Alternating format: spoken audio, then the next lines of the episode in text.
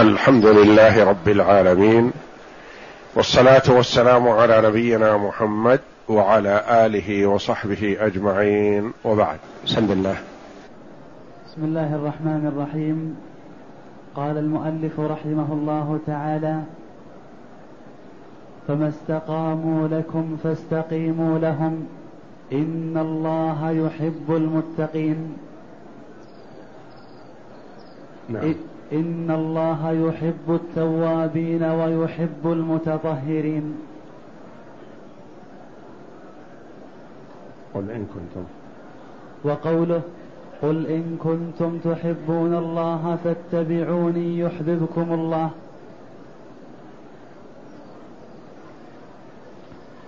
هذه الآيات الكريمة أوردها المؤلف رحمه الله تعالى استدلالا على إثبات صفة المحبة لله جل وعلا.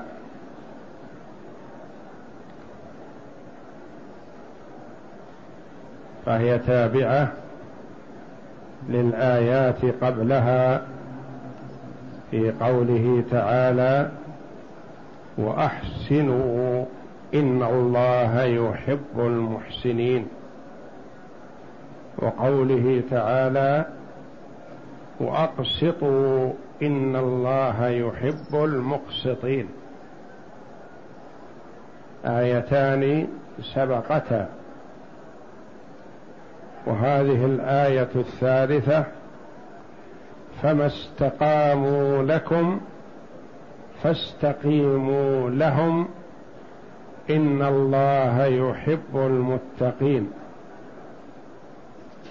وقوله تعالى إن الله يحب التوابين ويحب المتطهرين. وقوله تعالى قل إن كنتم تحبون الله فاتبعوني يحببكم الله. آيات ثلاث وسبق قبلها آيتان ويأتي بعدها آيات أخر كلها تدل على صفة المحبة وأن الله جل وعلا يحب يحب من عباده من اتصف بهذه الصفات. الأول الاستقامة والثاني التواب والثالث المتطهر والرابع اتباع الرسول صلى الله عليه وسلم.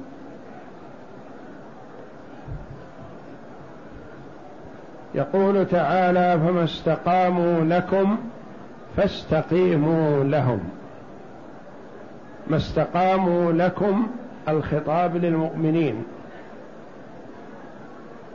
ومن استقام للمؤمنين المراد بهم المعاهدون. من بينهم وبين النبي صلى الله عليه وسلم عهد. وهم ثلاثة أنواع.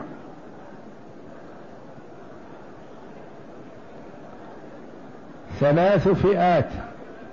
من بينهم وبين النبي صلى الله عليه وسلم عهد ثلاث فئات. فئة استقاموا على العهد. ولم يحصل منهم خيانة ولا غش. كبعض قبائل العرب التي عاهدت النبي صلى الله عليه وسلم استقامت على العهد. فأمرنا الله جل وعلا أن نستقيم لهم كما استقاموا. ولا نغدر بهم. ولا نخونهم ولا نتعدى عليهم لأنهم استقاموا على العهد الذي بيننا وبينهم فنحن نكون أوفى منهم وأكثر محافظة على العهد. الفئة الثانية نقضوا العهد. فهؤلاء لا عهد لهم. ولا وليس بيننا إذا نقضوا انتقض عهدهم فنحاربهم. ولا نقول بيننا وبينهم عهد ما دام نقضوا العهد بدأوا بنقض العهد فلا قيمة للعهد الذي بيننا وبينهم انتقض.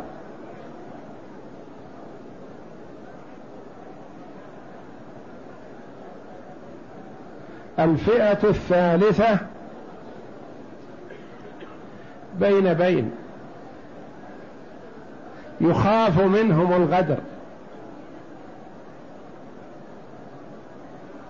ولم يحصل منهم غدر. لكنهم يتوقع منهم الغدر. ونحن غير مطمئنين لما بيننا وبينهم. في كل لحظة وكل وقت نخاف أن يغدروا بنا. وهم ما يؤمنون. هؤلاء ما ينبغي لنا أن نسكت على العهد الذي بيننا وبينهم ثم قد يصبحون أو يمسون في حال غفلة منا. ولا نغدر بهم لأن الغدر محرم. وإنما ننبذ إليهم عهدهم. نعلن أنه لا عهد بيننا وبينهم. كما قال الله جل وعلا وإن خفتم من قوم قوم خيانة فانبذ إليهم على سواء. يعني أعلن بأنه لا عهد بينك وبينهم لأنك غير مطمئن إليهم. وهؤلاء الذين استقاموا قال الله جل وعلا فما استقاموا لكم فاستقيموا لهم.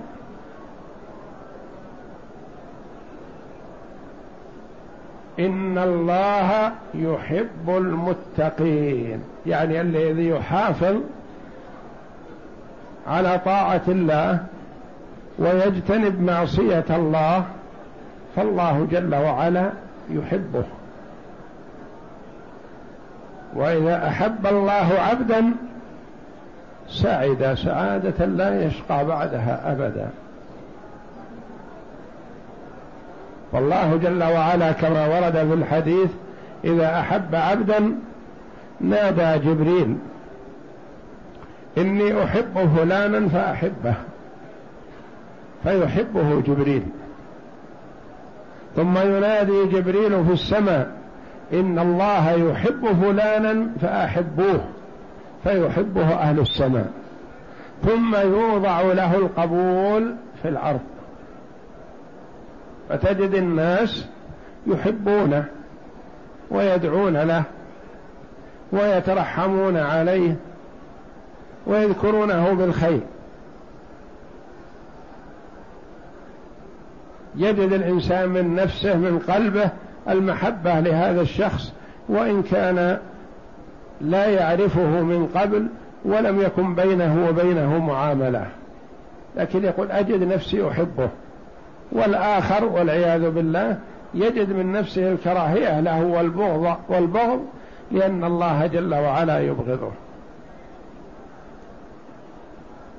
إن الله يحب المتقين المتقي هو من يجعل بينه وبين معصية الله وقاية وذلك بالعمل بالطاعة واجتناب المعصية. فالله جل وعلا يحب المطيعين المبتعدين عن معصيته. إن الله فاستقيموا لهم إن الله يحب المتقين. وقال في الآية الأخرى إن الله يحب التوابين ويحب المتطهرين. يحب التوابين. تواب بمعنى رجاع تائب. كثير التوبة. وهذا يدل على أنه كثير المعصية كذلك. كثير الذنب. لكنه كلما أذنب تاب. فالله جل وعلا يحبه لأنه عرف أن له ربا يغفر الذنب. فيحب التوابين الذين يتوبون إليه ويرجعون ويندمون على المعصية. ويحب المتطهرين المتطهرين من النجاسات.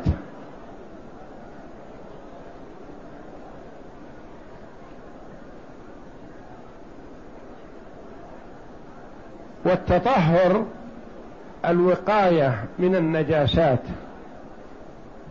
ويطلق التطهر على البعد عن المحرمات كذلك لأنه بعيد عن القاذورات والمحرمات.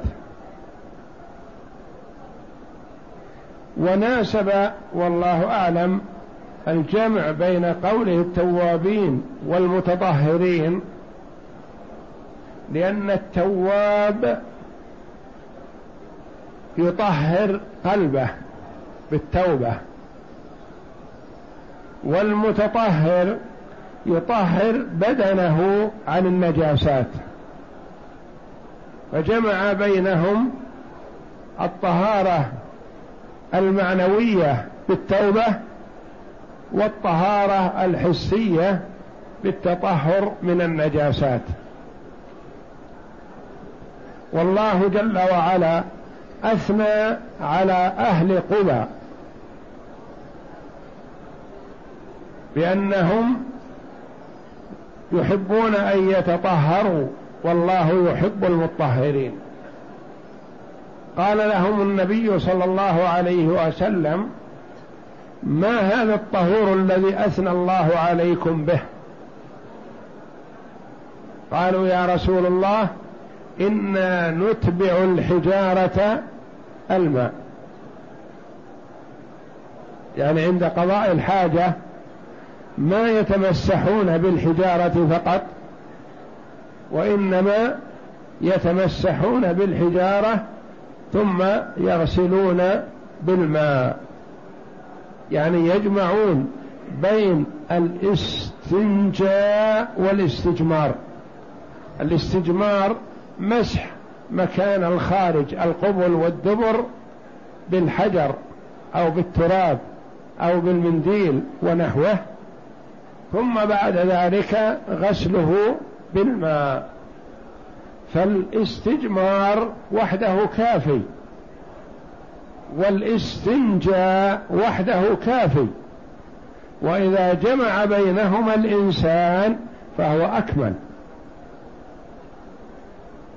فأثنى الله جل وعلا على أهل قبى بأنهم في قوله لمسجد أسس من أول يوم أحق أن تقوم فيه فيه رجال يحبون أن يتطهروا. فيه رجال يحبون أن يتطهروا والله يحب المطهرين. وقال هنا إن الله يحب التوابين يعني الذين يبادرون ويسارعون في التوبة والتواب صيغة مبالغة يعني كثير التوبة. وقوله تعالى قل إن كنتم تحبون الله فاتبعوني فاتبعوني يحببكم الله. هذه آية الامتحان تسمى. آية المحنة يسميها السلف. يعني أنه يمتحن فيها المرء والامتحان هو الاختبار. أناس يزعمون أنهم يحبون الله. جاءوا إلى النبي صلى الله عليه وسلم وزعموا أنهم يحبون الله. فقال الله جل وعلا لعبده ورسوله محمد صلى الله عليه وسلم قل لهؤلاء الذين يزعمون هذا الزعم إن كنتم صادقين في محبتكم لله فاتبعوني. اتبعوا الرسول. وهذه يختبر بها كل إنسان يدعي الإسلام والإيمان ومحبة الله. كل يدعي الدعوة لكن ينظر هل عمله على وفق السنة فهو صادق. والله يحبه. أم هو مجرد دعوة وعمله جانب وسنة الرسول صلى الله عليه وسلم جانب فهذا كذاب. فإذا كان لا يرعوي للسنة ولا يهتم لها ولا يبالي. فهذا لو زعم أنه يحب الله فهو كاذب لأنه لو أحب الله حقيقة أحب الرسول عليه الصلاة والسلام ولو أحب الرسول صلى الله عليه وسلم حقيقة اتبعه. ما يمكن يدعي محبة الرسول ويخالفه. يطيع الرسول صلى الله عليه وسلم فيكون صادق في محبته لله. قل قل لهؤلاء الذين يزعمون أنهم يحبون الله. قل إن كنتم تحبون الله حقيقة كما تزعمون فاتبعوني. أطيعوني في أمري واتبعوا سنتي واجتنبوا نهيي وصدقوني في أخباري. حينئذ تكون صادقين. أما إذا كنت تتشكك في صدق الرسول صلى الله عليه وسلم فلست محبا لله ولا لرسوله. إن كان يأتيك أمر الله وأمر رسوله صلى الله عليه وسلم ولا ترعوي له ولا تنساق لأمر الرسول صلى الله عليه وسلم فأنت كاذب في زعمك محبة الله. لأن الله جل وعلا أغلق كل باب يوصل إليه وكل طريق يوصل إليه إلا من طريق الرسول صلى الله عليه وسلم. فمن اتبع الرسول وصل إلى الله جل وعلا وإلى رضوانه. ومن خالف الرسول صلى الله عليه وسلم فهو بحسب مخالفته. إن كانت شديدة فهو بعيد عن الله وعن رسوله وإن كان في بعض الأمور فهو ناقص المتابعة ناقص المحبة بقدر ما عنده من المخالفة.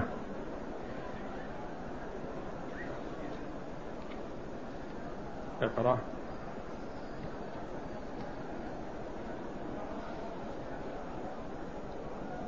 قوله تعالى فما استقاموا لكم فاستقيموا لهم.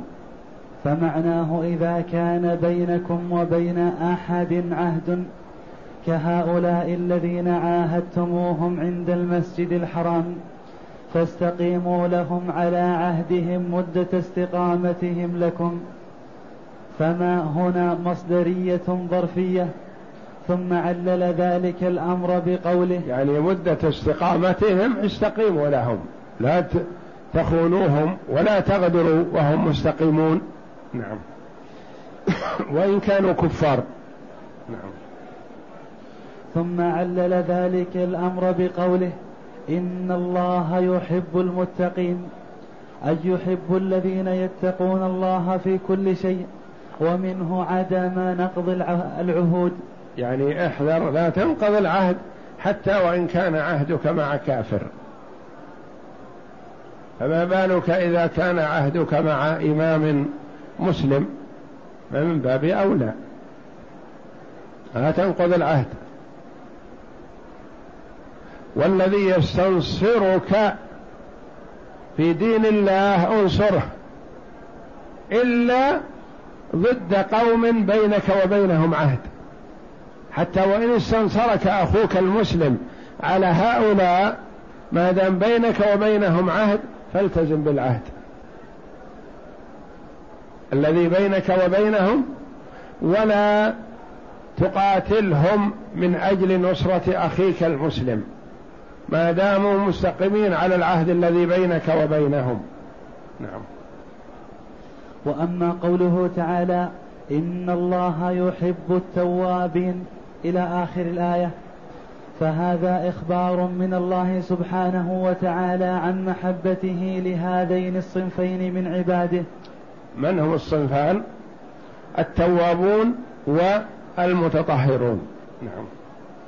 أما الأول فهم التوابون أي الذين يك... الذين يكثرون التوبة والرجوع إلى الله عز وجل بالإستغفار. مما ألموا به على ما تقتضيه صيغة المبالغة فهم بكثرة التوبة قد تطهروا من الأقذار والنجاسات المعنوية التي هي الذنوب والمعاصي. التوبة التطهر من المعاصي والتطهر الحسي التطهر من النجاسات. يحب التوابين ويحب المتطهرين. نعم. وأما الثاني فهم المتطهرون الذين يبالغون في التطهير وهو التنظيف بالوضوء أو بالغسل من الأحداث والنجاسات الحسية. بدون ما يصل إلى حد الوسوسة. يعني المبالغة الزائدة قد تخرج المرء عن الاعتدال إلى حد الوسوسة. فمثلا عند الوضوء. الغسلة الأولى واحدة كافية. والثانية أفضل من الواحدة الاثنتان. والثلاث أفضل من الاثنتين. والرابعة سرف وتجر المرء إلى الوسوسة. فهناك حد للطهارة ليس المراد المبالغة باستمرار بالغسل يغسل الوجه مثلا خمس سبع مرات. هذا لا يجوز لأن هذا إسراف في الماء ووسوسة. وإنما الغسل يغسل الكمال ثلاث مرات والمجزي واحدة. والثلاث لا يزيد عليها حتى وإن كان على نهر جار. لو كان على نهر يمشي فلا يغسل أكثر من ثلاث لأنه إسراف ويجر إلى الوسوسة والخروج عن الاعتدال. وكثيرا ما يأتي الشيطان للعبد من ناحية الطهارة يتلاعب به. فيقول ما تطهرت ما أنقيت. فيجعله يوسوس ويخرج عن الاعتدال.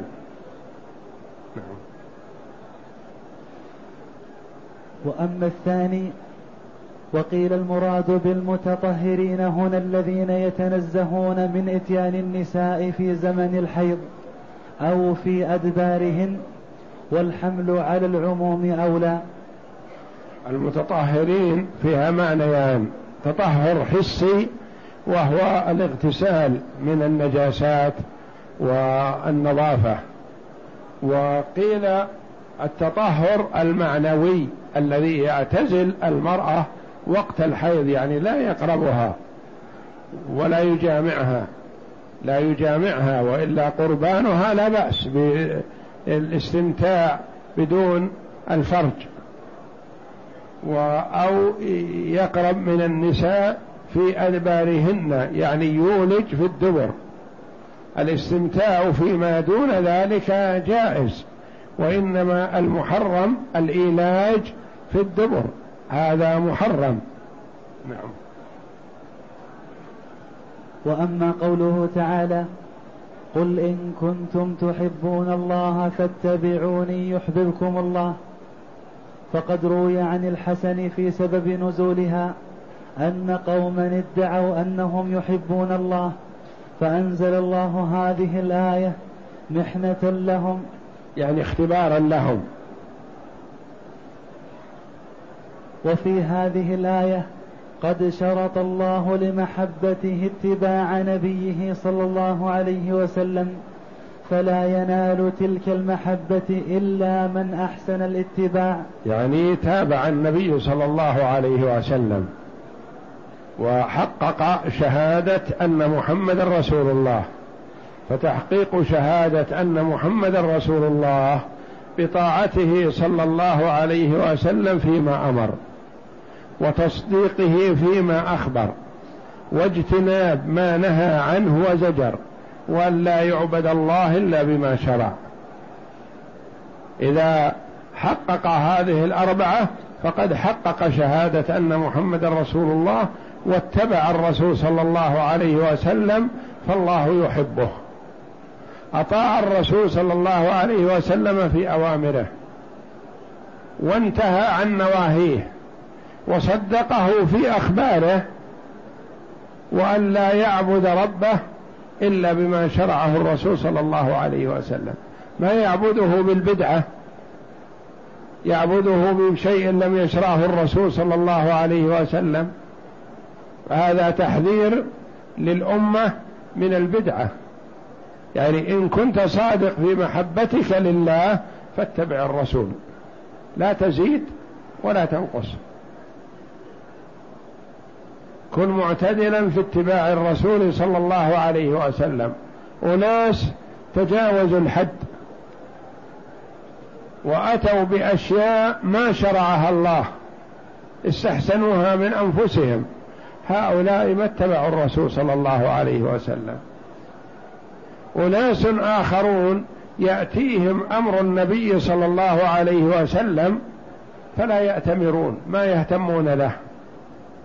يأتيهم نهي النبي صلى الله عليه وسلم فلا ينتهون ما يهتمون له.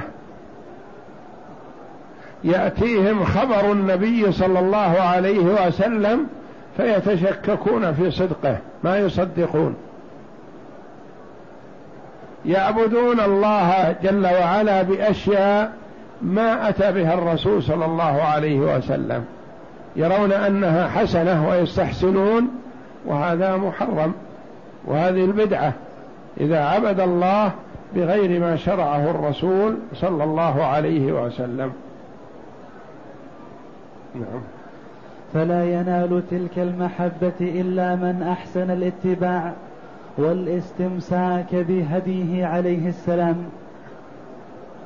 فالمؤمن المتبع لله جل وعلا هو المتبع لرسوله صلى الله عليه وسلم. فإذا زعم محبة الله وهو لم يتبع الرسول صلى الله عليه وسلم فهو كاذب في زعمه. والآية هذه آية عظيمة التي تسمى آية المحنة يعني يمتحن بها المرء. قل إن كنتم تحبون الله فاتبعوني يحببكم الله ويغفر لكم ذنوبكم. والله أعلم وصلى الله وسلم وبارك على عبد ورسول نبينا محمد وعلى آله وصحبه أجمعين.